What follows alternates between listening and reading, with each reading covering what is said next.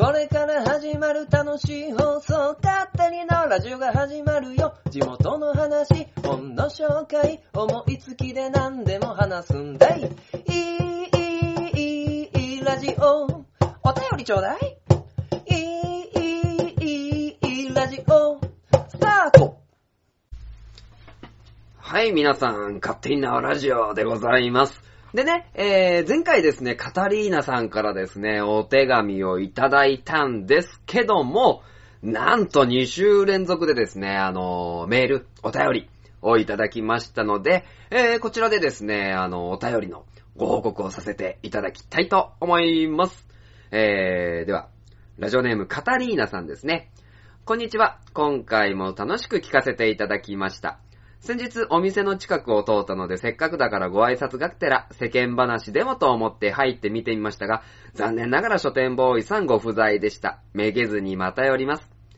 気分転換は大事ですね。自分もうまくできる方ではないですけど、風呂に浸かったりとか、音楽を聴いたり、公園を延々と走ったりと、まあ好きなことをするのが一番なのでしょうかね。マイナス思考マックスになった時はやけ酒からのふて寝です。かっこ笑い。それでは今回も楽しく聞かせていただきますということでですね、カタリーナさんね、毎回聞いていただいて本当にありがとうございます。前回の気分転換の話、結局ね、僕に合う気分転換はないっていうことなんですけど、ないって言ったらダメだけどね、カタリーナさんはカタリーナさんのいい気分転換の方法があり、そして最終的にはやけ酒して寝てしまうっていうね。カタリーナさん、僕はね、酒が飲めません。ふて寝どころかね、飲んだら一杯で寝てしまう体質でございます。使えない。残念。勝手にのラジオ第99回。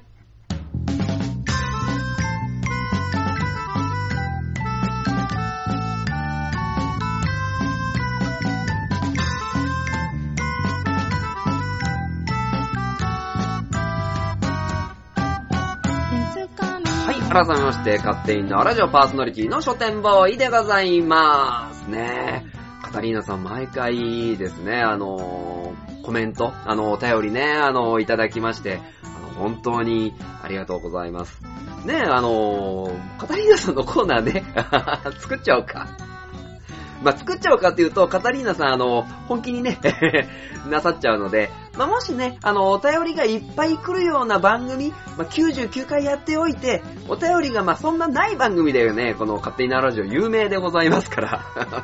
ないとは思うんですけども、お便りが増えるようだったら、お便りのコーナー、ね、作れればなぁとは思うんですけども、でもね、散々言ってきましたから、ないんだろうなとは思っております。ただ別に、サイレントリスナーの方でもね、楽しくお話できてるね、なんか面白いお話だなと思って聞いていただければと思いますのでね、よろしくお願いいたします。ね、カタリーナさんはじめ、もし聞いてくださってる方が見えましたら、その期待に応えて楽しい放送を、これからも頑張っていかないとなと、心をですね、また改めまして頑張っていきたいと思います。でね、今回なんですけども、前半後半いつも通りなんですが、前半はですね、ここ最近でイベントにですね、2つ行ってきました。1つはですね、前々回コメントいただいた熱血正義さんのラジオ収録のイベントと、そして、東海市芸術センターで行われた大円卓会議のお話をさせてもらおうかなと思っております。で、後半のですね、本の紹介は、星野源さん。ね、今有名ですね。星野源さんの書かれた、蘇る変態っていうですね。変なタイトルなんですが、こちらの本を紹介させていただきたいと思いますので、皆様最後までよろしくお願いいたします。ではですね、この番組は愛知県東海市に住みます書店ボーイが勝手にお送りするラジオです。スタートします。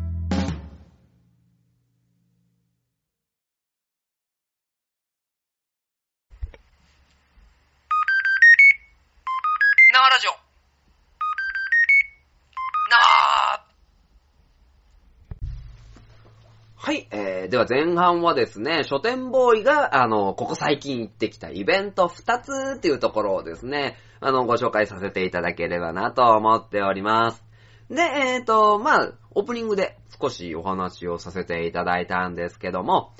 まず、一つ目のイベントがですね、まあ、ね、東海市にですね、立ててくれよって今まずーっとお願いしているですね、アニソンバー、大人のアニソンバー、熱血正義さんなんですけども、こちらの熱血正義さんでですね、ラジオネオのデラスキナイトっていうですね、番組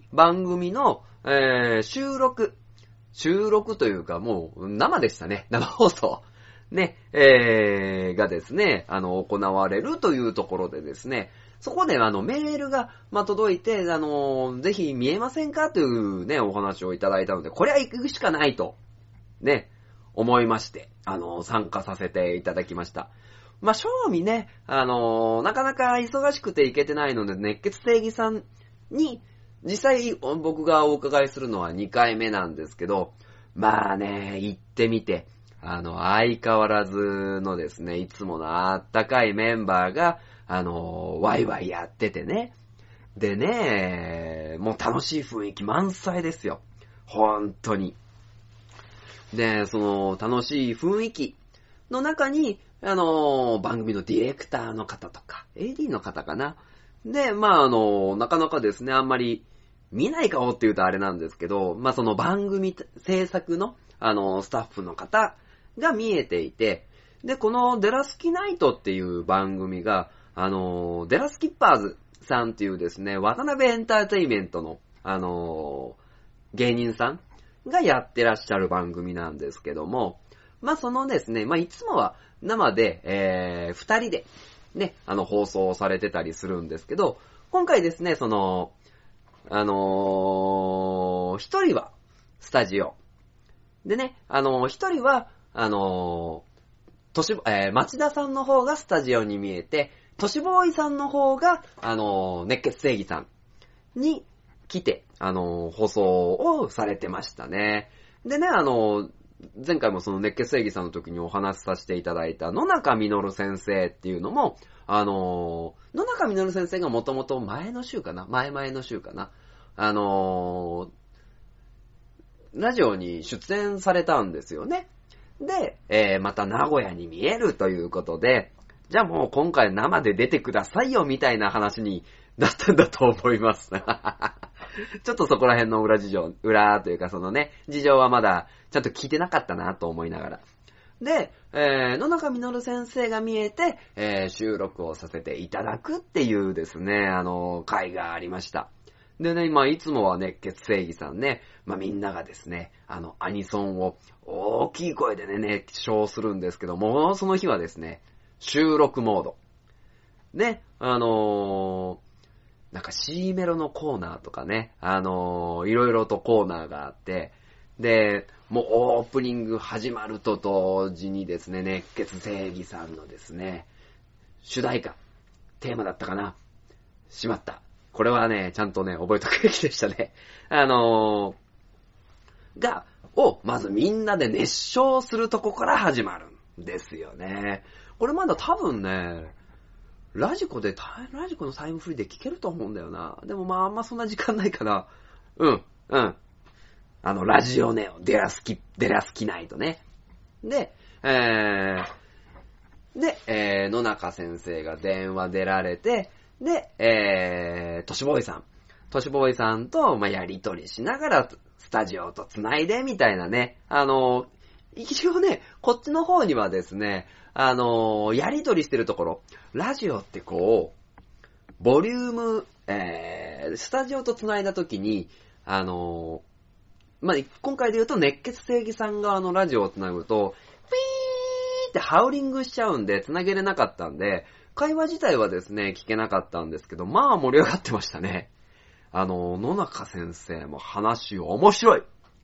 本当に。ね、面白いし、都市ボーイさんもね、一生懸命、いろんな周りの人に話聞いたりね、ボケたりね、してらっしゃいまして。で、本当にねですね、プロの収録現場って実はあんまり見たことないんですよね、僕も。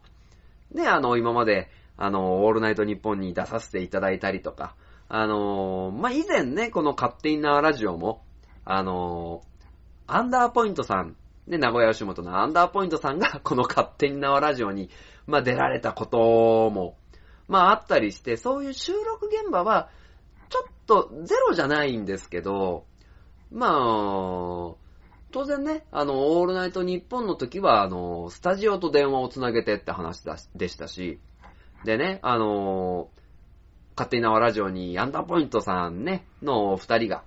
出られた時も、僕が収録してるところで、出張版みたいな感じでね、作ってらっしゃったんで、ちゃんとそういう制作っていうのを見るのはですね、初めてでですね、こんな風にね、ラジオ話をしてる側としてはですね、大変勉強になりました。ね。で、トシボーイさんがですね、スタジオから、その日のトークテーマっていうか、リスナーさんに送っていただくテーマが、反応しちゃう言葉みたいなですね、テーマだったんですよね。でね、これは、お客さんが突っ込まれてたんですけど、反応しちゃう言葉で、お客さんに反応しちゃう言葉どんなんですかみたいなですね、話を振ってくんですけど、二人ね、アニメに関係ねえじゃねえかって突っ込まれてましたね。で、やっぱ笑いを取ったのは店長さんですよ。店長さんがトシボーイさんに、反応しちゃう言葉って何ですかって聞かれたときに、アニソンかおっさんか悩んでますって言ったんですよね。その時に、おーいって。ね、大人のアニソンバーなので、いい年齢の、いい年齢の、人が多いわけですよね。いい年齢の人が多いんで、みんなおっさんに反応してしまったっていうところなんですけど、そこが爆笑でしたね。書店ボーイもですね、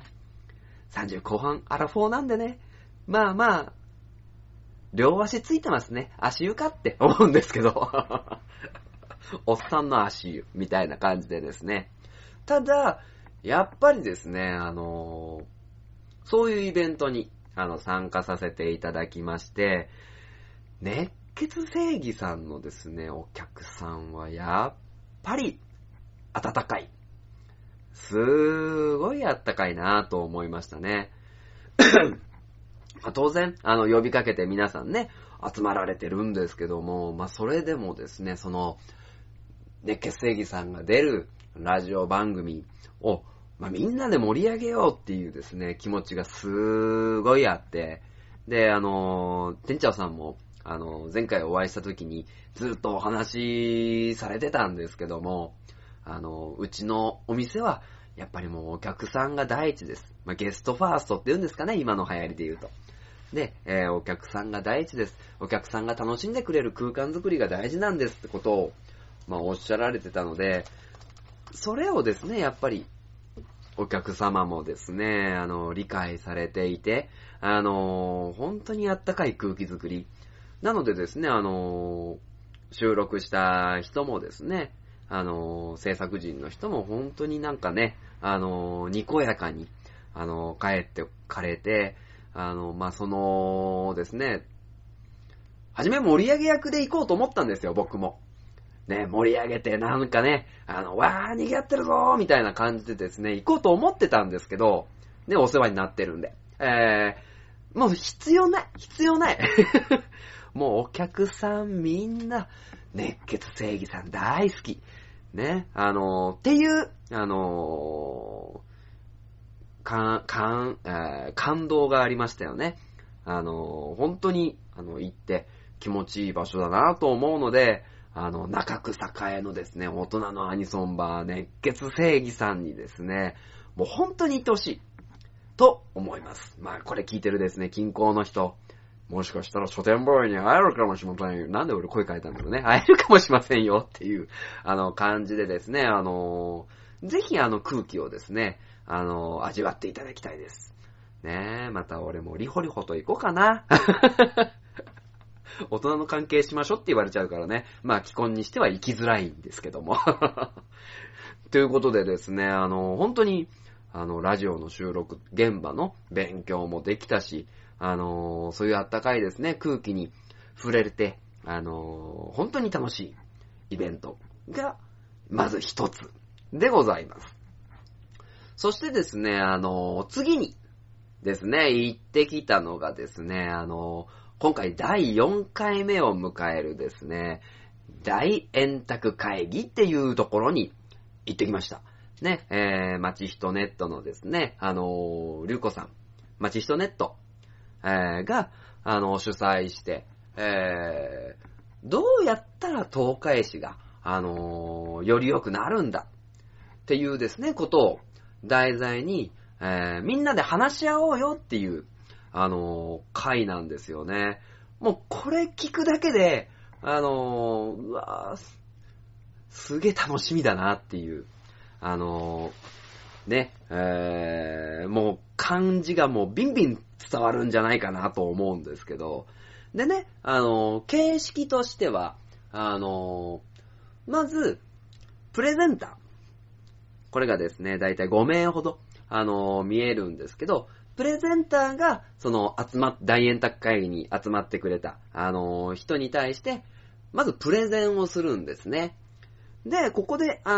まられていたのがですね、まあ、青年会議所の、方だったりとか、学生さんもいましたよね。日福大学の学生さんがいて、東海市をより良くするためにイベントがしたいということで助成金をもらったような、大学生の方。そして、あとは東海市芸術劇場の音響監督の方だったり、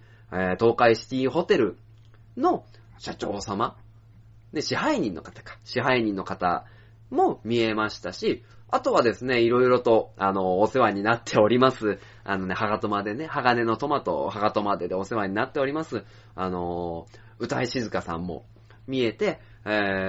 の、まあ、5名の人がですね、私はこういうことがしたい。なので、皆さん知恵を貸してください。こうすると東海市良くなると思います、みたいなね、プレゼンをしたんですよね。で、例えばですね、東海シティホテルの、確か中野支配人だったら、まあ、ホテル業ということで、まあ、当然、ホテルに人が集まる。じゃあ、なぜ東海市のホテルに住むの？東海市ってじゃあ観光資源何があるの？確かにね、大池公園とか、大仏さんとかね、そういうイベントはあるんですけど、まあ、奈良とかね、京都とかさ、伊豆とかね、そういう観光地っていうとことはやっぱり東海市は違うわけですよ。ただ、今の情勢としては中国からの留学生っていうところが一つあるんですよね。で、中国からの、留学生が、例え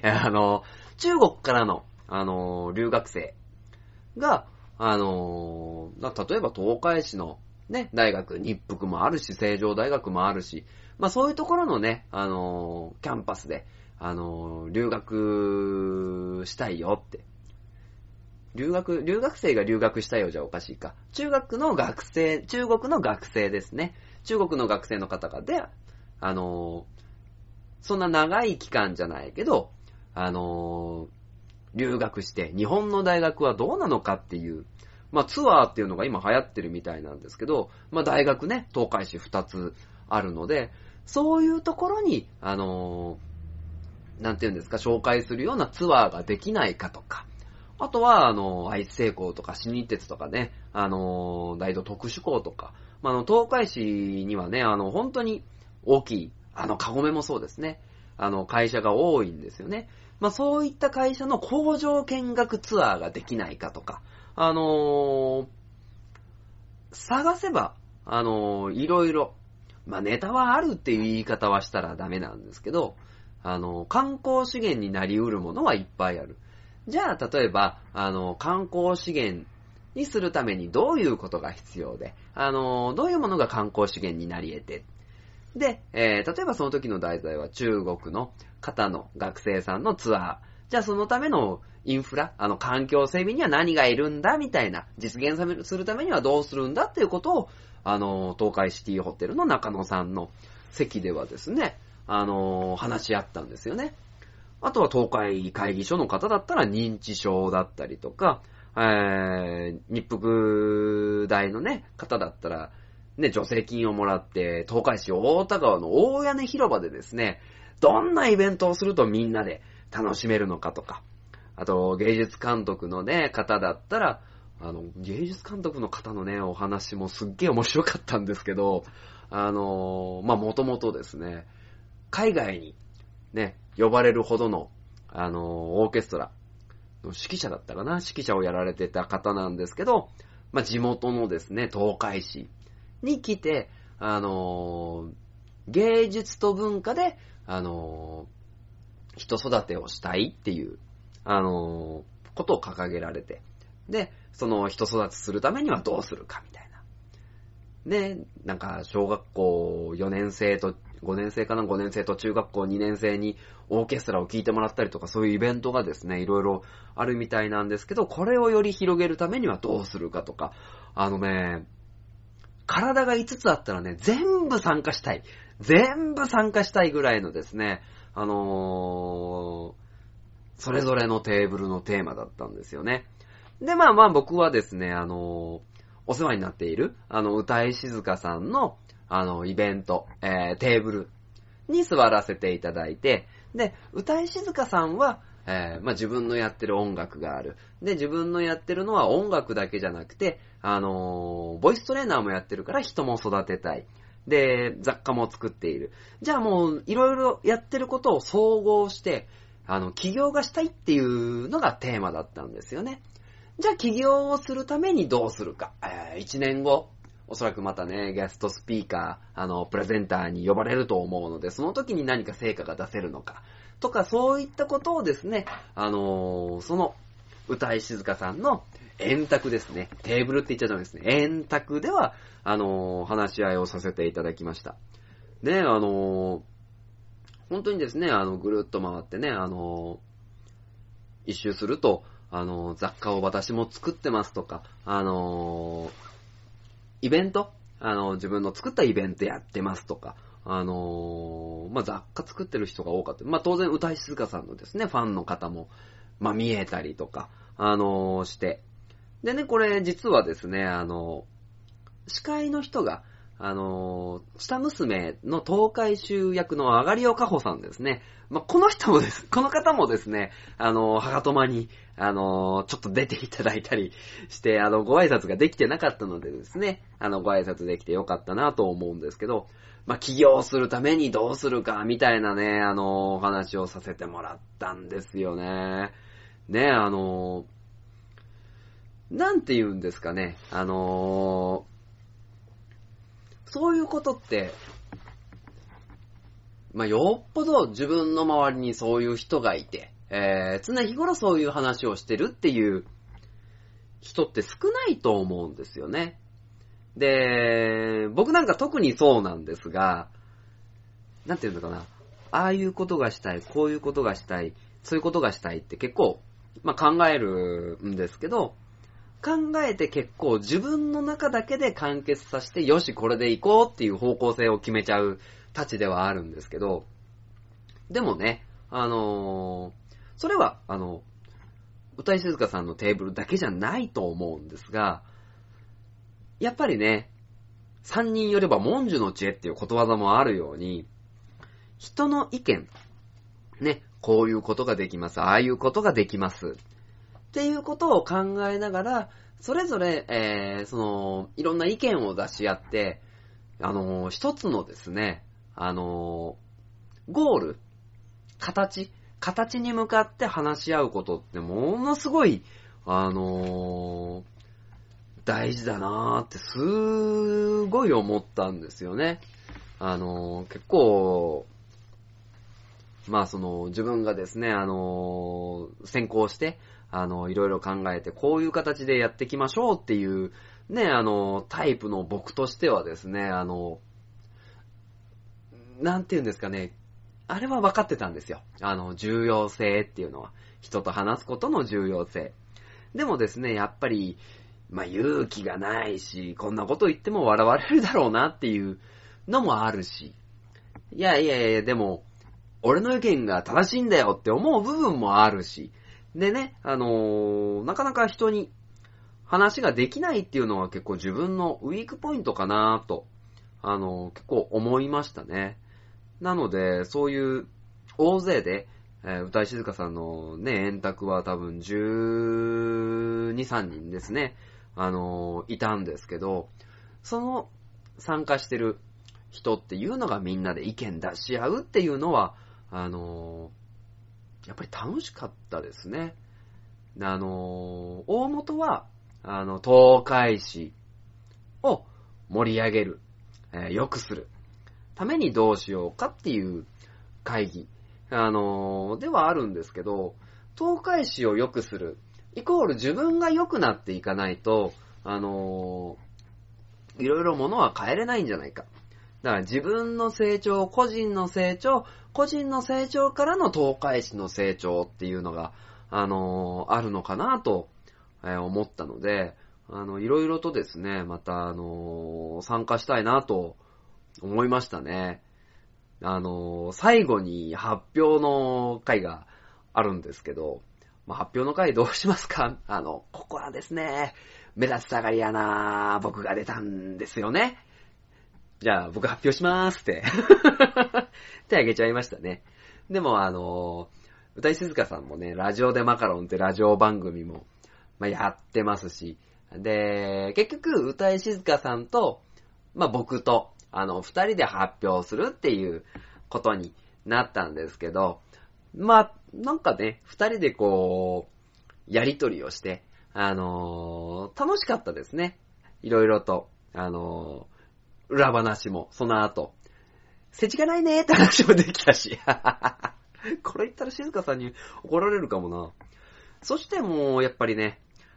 知り合いが、ほのとものすごく、多くいて、で、歌い静香さんもそうだし、あがりおかほさんもですね、知り合いというか、番組で、少し絡ませていただいたりとか、で、その、ちさ娘の理事長のですね、方ともお話できたし、当然、ちたメディアスさんのですね、スタッフの方も入ってて、知り合いの方も見えて、ちた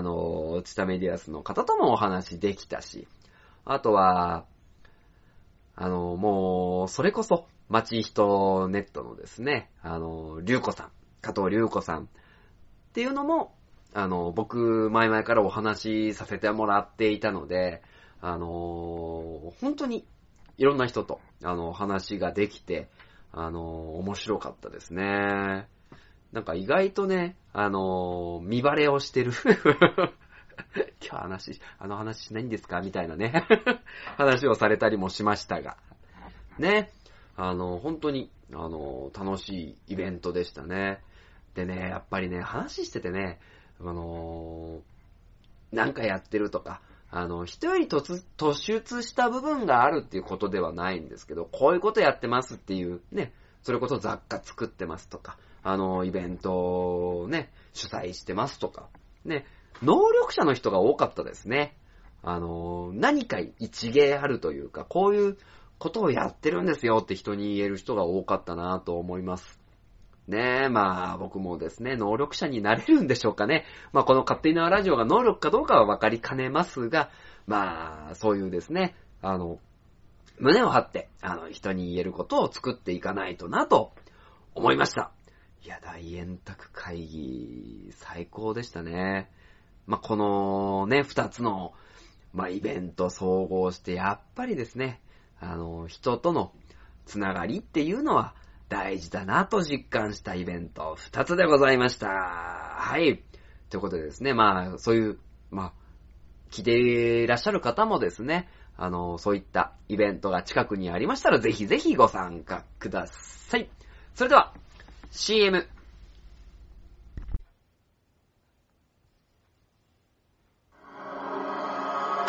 鉄の町、愛知県東海市が今、危険にさらされている。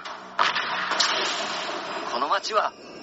俺が守る。ブラッド・リン。私は地中深くにある鉄の国アイロニアスから愛知県東海市にやってきた。俺が東海座？この町に新たなヒーローが誕生した。私に力を貸してほしい。共に戦おう。鉄の絆で結ばれた戦士の戦いが今始まる。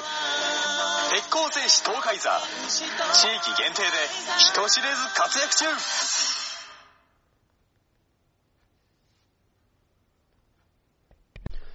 書店ボーイの花本が上手になりたいの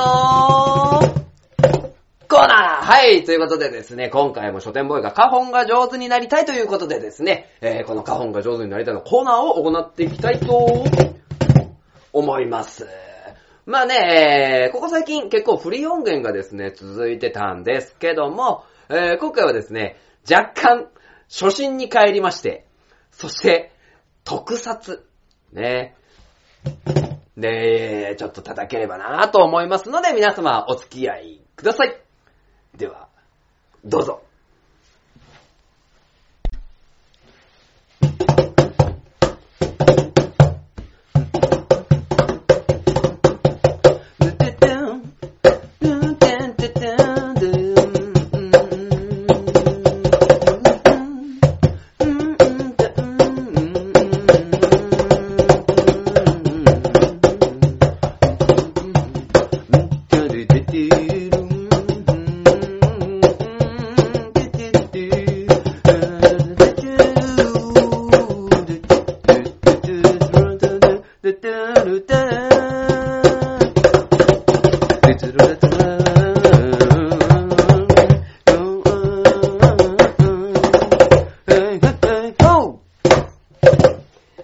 書店ボーイの花本が上手になりたいのコー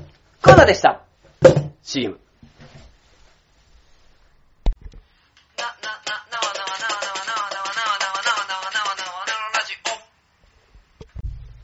はい、ではさて後半はですね、いつも通り本の紹介をさせていただこうと思います。で、今回紹介させていただく本は蘇る変態、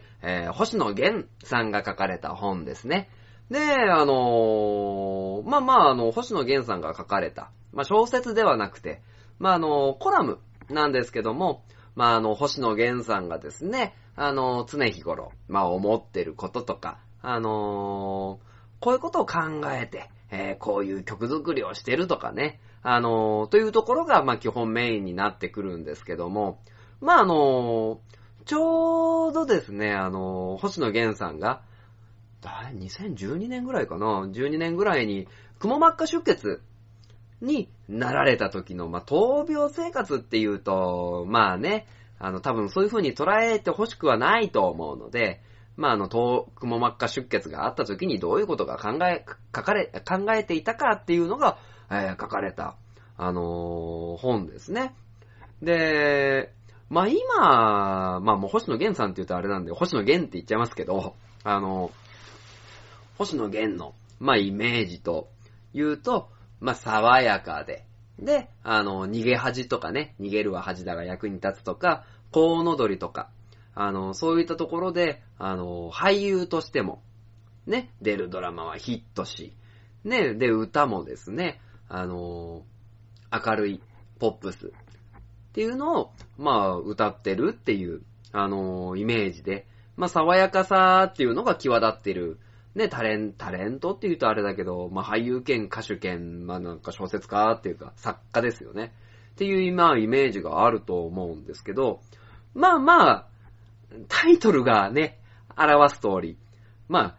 る変態っていうタイトルなんですよ。でね、いかに星野源が変な人かっていう、ね。変な人かっていうとあれなんだけどな、難しい言い方には、なるかなとは思うんですけど、ただこの星野源っていう人を、一個人として見て、こういうことが考えて、いてね、確かに売れたのは、去年とか、一昨年とか、そういう、時期からですね、結構売れるべきして、ね、べくして売れたっていうイメージがあるんですけども、それまでの、まあ、紆余曲折、これ、結構ね、言語化するのがね、まあ難しいなというところかなとは思うんですけど、今の星野源っていうところを、まあ見ていると、まあなんて言うんですかね、まあ出るドラマも売れ、作る曲も、まあ売れ、結構何でもできる人なんじゃない、まあマルチにですね、才能があるんで何でもできる人なんじゃないかなっていう、まあイメージがですね、あるとは思うんですよね。で、まあ下ネタ言いませんじゃないけど、まあ聖人君子、結構ね、こう、評するのがですね、逆に僕が好きすぎ、星野源を好きすぎて、まあなんていうのかな、すごく言い方が、まあ難しいんだけど、まあまあ、蘇る変態っていうですね、本のタイトルでですね、出しちゃうぐらいなんで、まあ変わった人なんだろうなっていうのは思うんですよね。で、このね、蘇る変態のコラムっていうのも、おっぱいのですね、話題から始まるものですから、まあ、結構ね、感性として、変わってるっていう言い方は、まあ難しいなとは、違うかなとは思うんですけど、読んでる、まあイメージとして、一つの、より深くその、物事っていうのを深く掘り下げる才能のある人なのかなと思います。でね、この本の中にも、なんていうのかな、本の中でですね、ものづくり地獄っていうですね、言い方をしてるんですけども、一つの作品に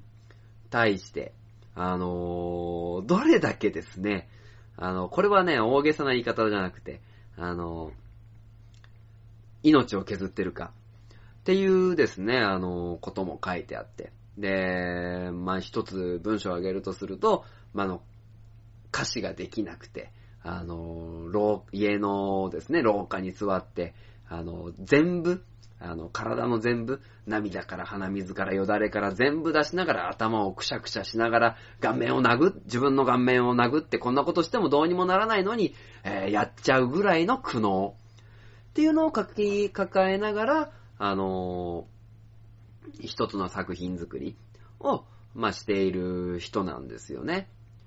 で、まあ、結構ね、よくあるのが、まあ、俳優っていうところがメインです。でも音楽出します。っていう人も多いと思うし、音楽やってます。オファーがあったので俳優もやります。っていう人も多いとは思うんですけど、この星野源っていう人はですね、両方とも思いっきり、正当な道を歩いてきた人なんですよね。で、俳優で言えば劇団新幹線に入っていたりとか。で、音楽も、ポンとデビューしたわけではなくて、もともと、ギターを覚え、サケロックっていうインストゥルメンタルの、バンドが、ね、を行っていて、解散をして、歌付きの、ソロシンガー、まあ、シンガーソングライターですよね。として、出てくるようになったっていうところを見ると、両方ものすごい努力してきたんだろうなっていうね、イメージがすごく強いんですよね。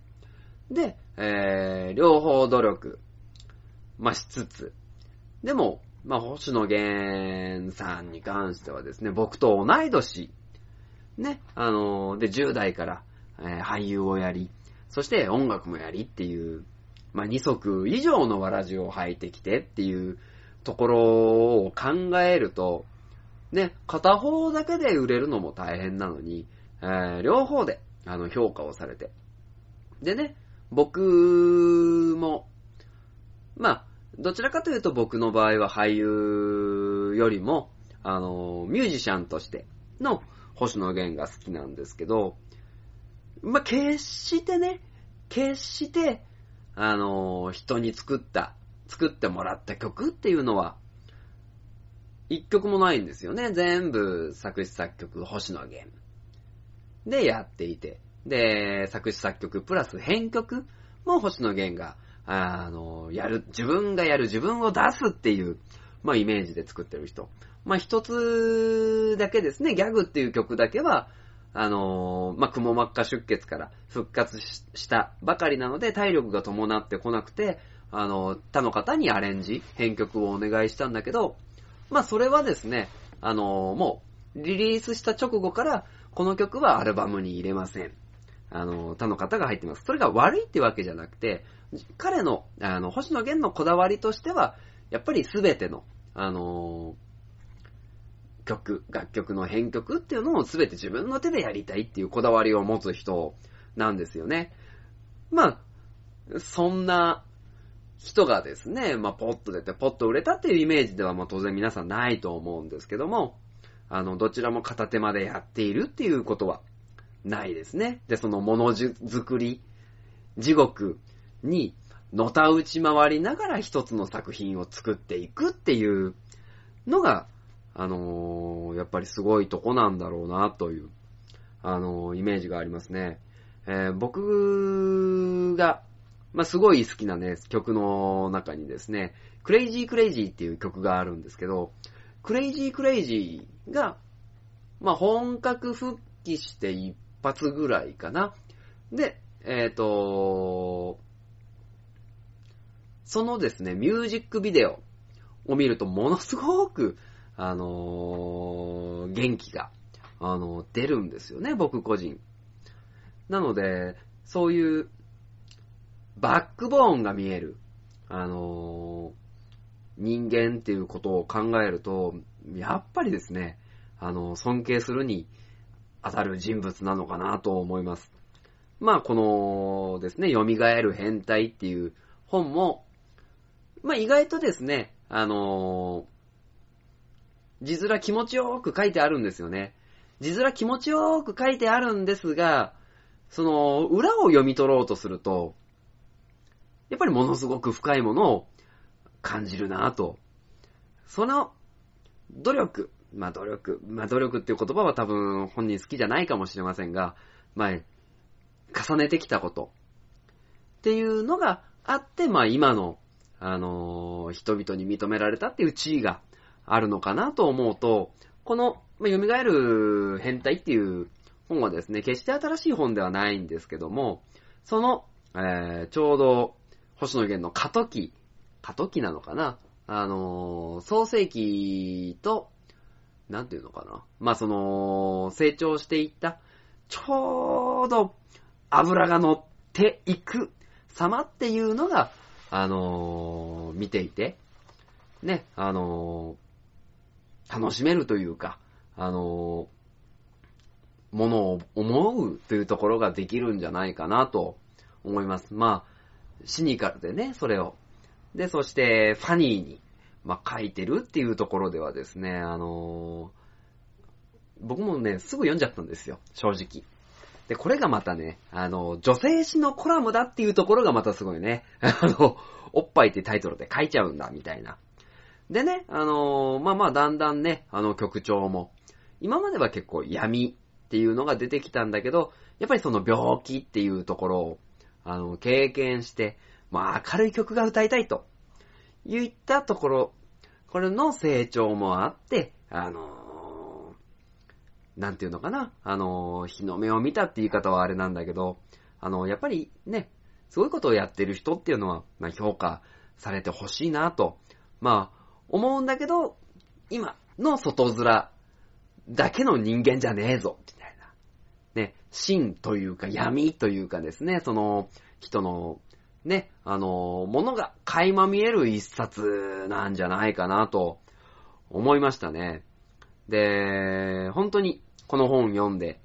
元気ももらえたし、でね、まだ俺は走り続けれる。こういうとかっこいいけど、全然走ってないからあれなんだけど、走らせてくれる、気持ちにさせてくれる一冊なんじゃないかなと思います。でね、本当に好きな人も、興味ない人も、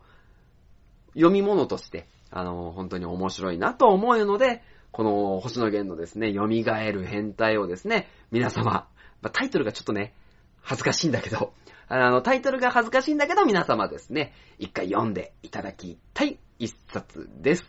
ということで、エンディングでございます。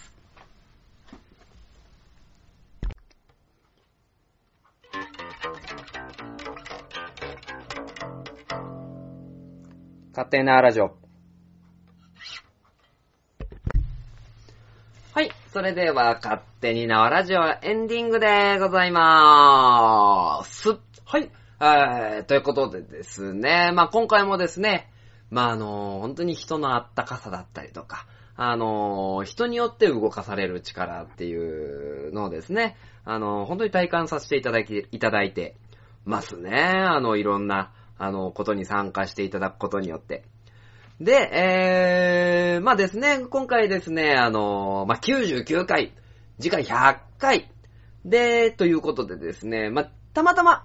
前回ですね、2018年は、飛躍しますということでですね、いろいろお話をさせてもらってたんですけど、小出しの第一弾じゃないんですけども、一応オープニングでですね、カタリーナさんから、コメントをもらって、お店の前に行って、書店ボーイいるかなと思って縄書店に行ったんだけど、いませんでしたっていうのをですね、2週連続、もらったわけなんですよね。で、これはですね、僕今まで明言は、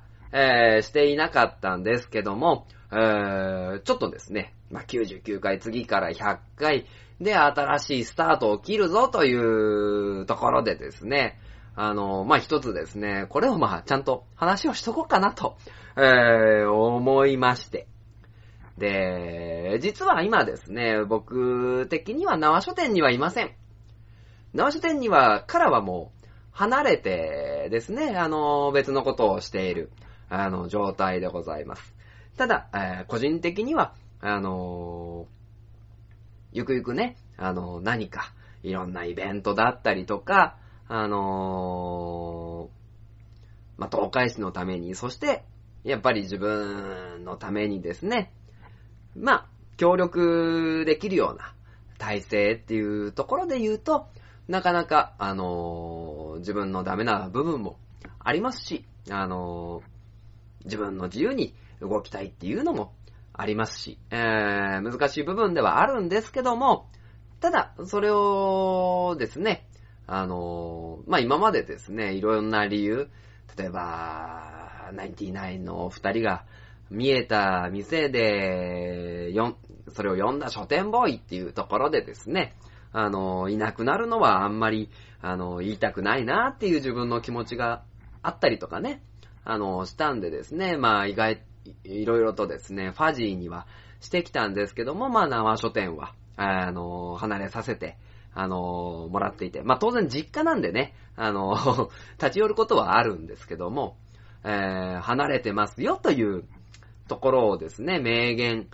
させていただかないと結構前に進めないのかなって、そこにすがりついてるわけじゃないんですけど、そこに、いたまんまっていうのも、隠してもしょうがないのかなという、思いがありましたので、ただですね、そういった、カタリーナさんのメールもそうですし、言ったのにいませんでしたとか、そ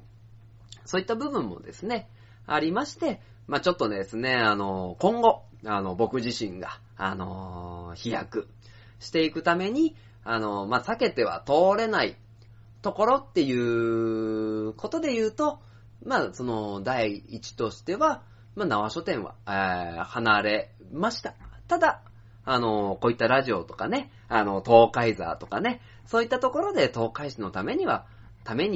これは正直自分のためっていうのもありますが、離れさせていただいてますということだけですね。皆様にお伝えをさせていただきます。どれだけの人が聞いていてね、まだいるんだと思っていただいているかっていうのはまだ全然ですね、僕も把握はしてないんですけども、ただここだけはっきりさせて、いただこうと思いました。ね、なので、まあ、ちょっとね、今回は縄書店の書店ボーイ、今回からですね、縄書店の書店ボーイっていう形ではなく、まあ、書店ボーイ個人というところでですね、今後ともお付き合いいただければ幸いでございます。で、これを機にですね、さらに、自分自身ですね、向上して、より面白いものをですね、ご提供いただける、できるように、頑張らせていただきますので、皆様ですね、まあ、また書店ボーイと付き合ってくださいよ。まあ別にね、縄書店を辞めたからって書店ボーイって使えないわけじゃないし、ね、まあ逆にいろいろなことができるかなと思っておりますので、まあ、よろしくお願いします。はい、ということでですね、イベント情報に行かせていただきましょう。今回はまず、半田市、12月3日、国盛どぶろく祭りが行われます。そして2017年の冬イルミネーション共演ということで、知多半田駅、JR 半田駅周辺にて、12月1日から2018年1月18日、1月13日までクリスマスイルミネーションが行われております。そうだ、半田市ですね。いろいろイベントがございますので、皆様見てみてください。そして、南知多、いちご狩り12月上旬から5月下旬までいちご狩りが始まります。そして、みかん狩りが12月23日土曜日までとなっておりますので、まあですね、借り物がしたい方は南知多、お急ぎください。そして、東海市。はい。東海市もですね、ウィンターイルミネーション in 大田川2017ということでですね、12月2日土曜日から30年の1月8日月曜日まで、どんでん広場、大屋根広場にて、ウィンターイルミネーションが行われております。だいたい時間は日没から11月30日までですね。そして、東海座情報として、そして東海市情報として、12月17日は、ヤングフェスティバルが行われます。何かしらの形で東海座も出ますので、よろしくお願いいたします。そして12月の23日には、幸せ村にてクリスマスイベントに東海座出演させていただきますので、皆様こぞってですね、お越しくださいませませ。いやーねちょっとね、皆様に言えなかった部分が言えてですね、気持ち的にはまあすっきりしてるのかなと、まあ勝手に僕が思ってるだけっていうのもあるはあるんですけどもね、まあなんかしんみりしちゃうなぁ。言っただけなのにね。まあやめてですね、正直、まあ1年2年と経ってるわけなんですよね。まあ経ってるものですから、まあこれからもですね、変わんないので。変わるって言ったら、まあ周辺の環境が変わってね、もっと面白いことやってる時なんで、これからも勝手に縄ラジオ、皆様ですね、よろしくお願いいたします。では、勝手に縄ラジオ99回も締めていきましょう。この番組は愛知県東海市に住みます書店バイタ勝手にお送りしたラジオでした。ではまた次は節目の100回でーす。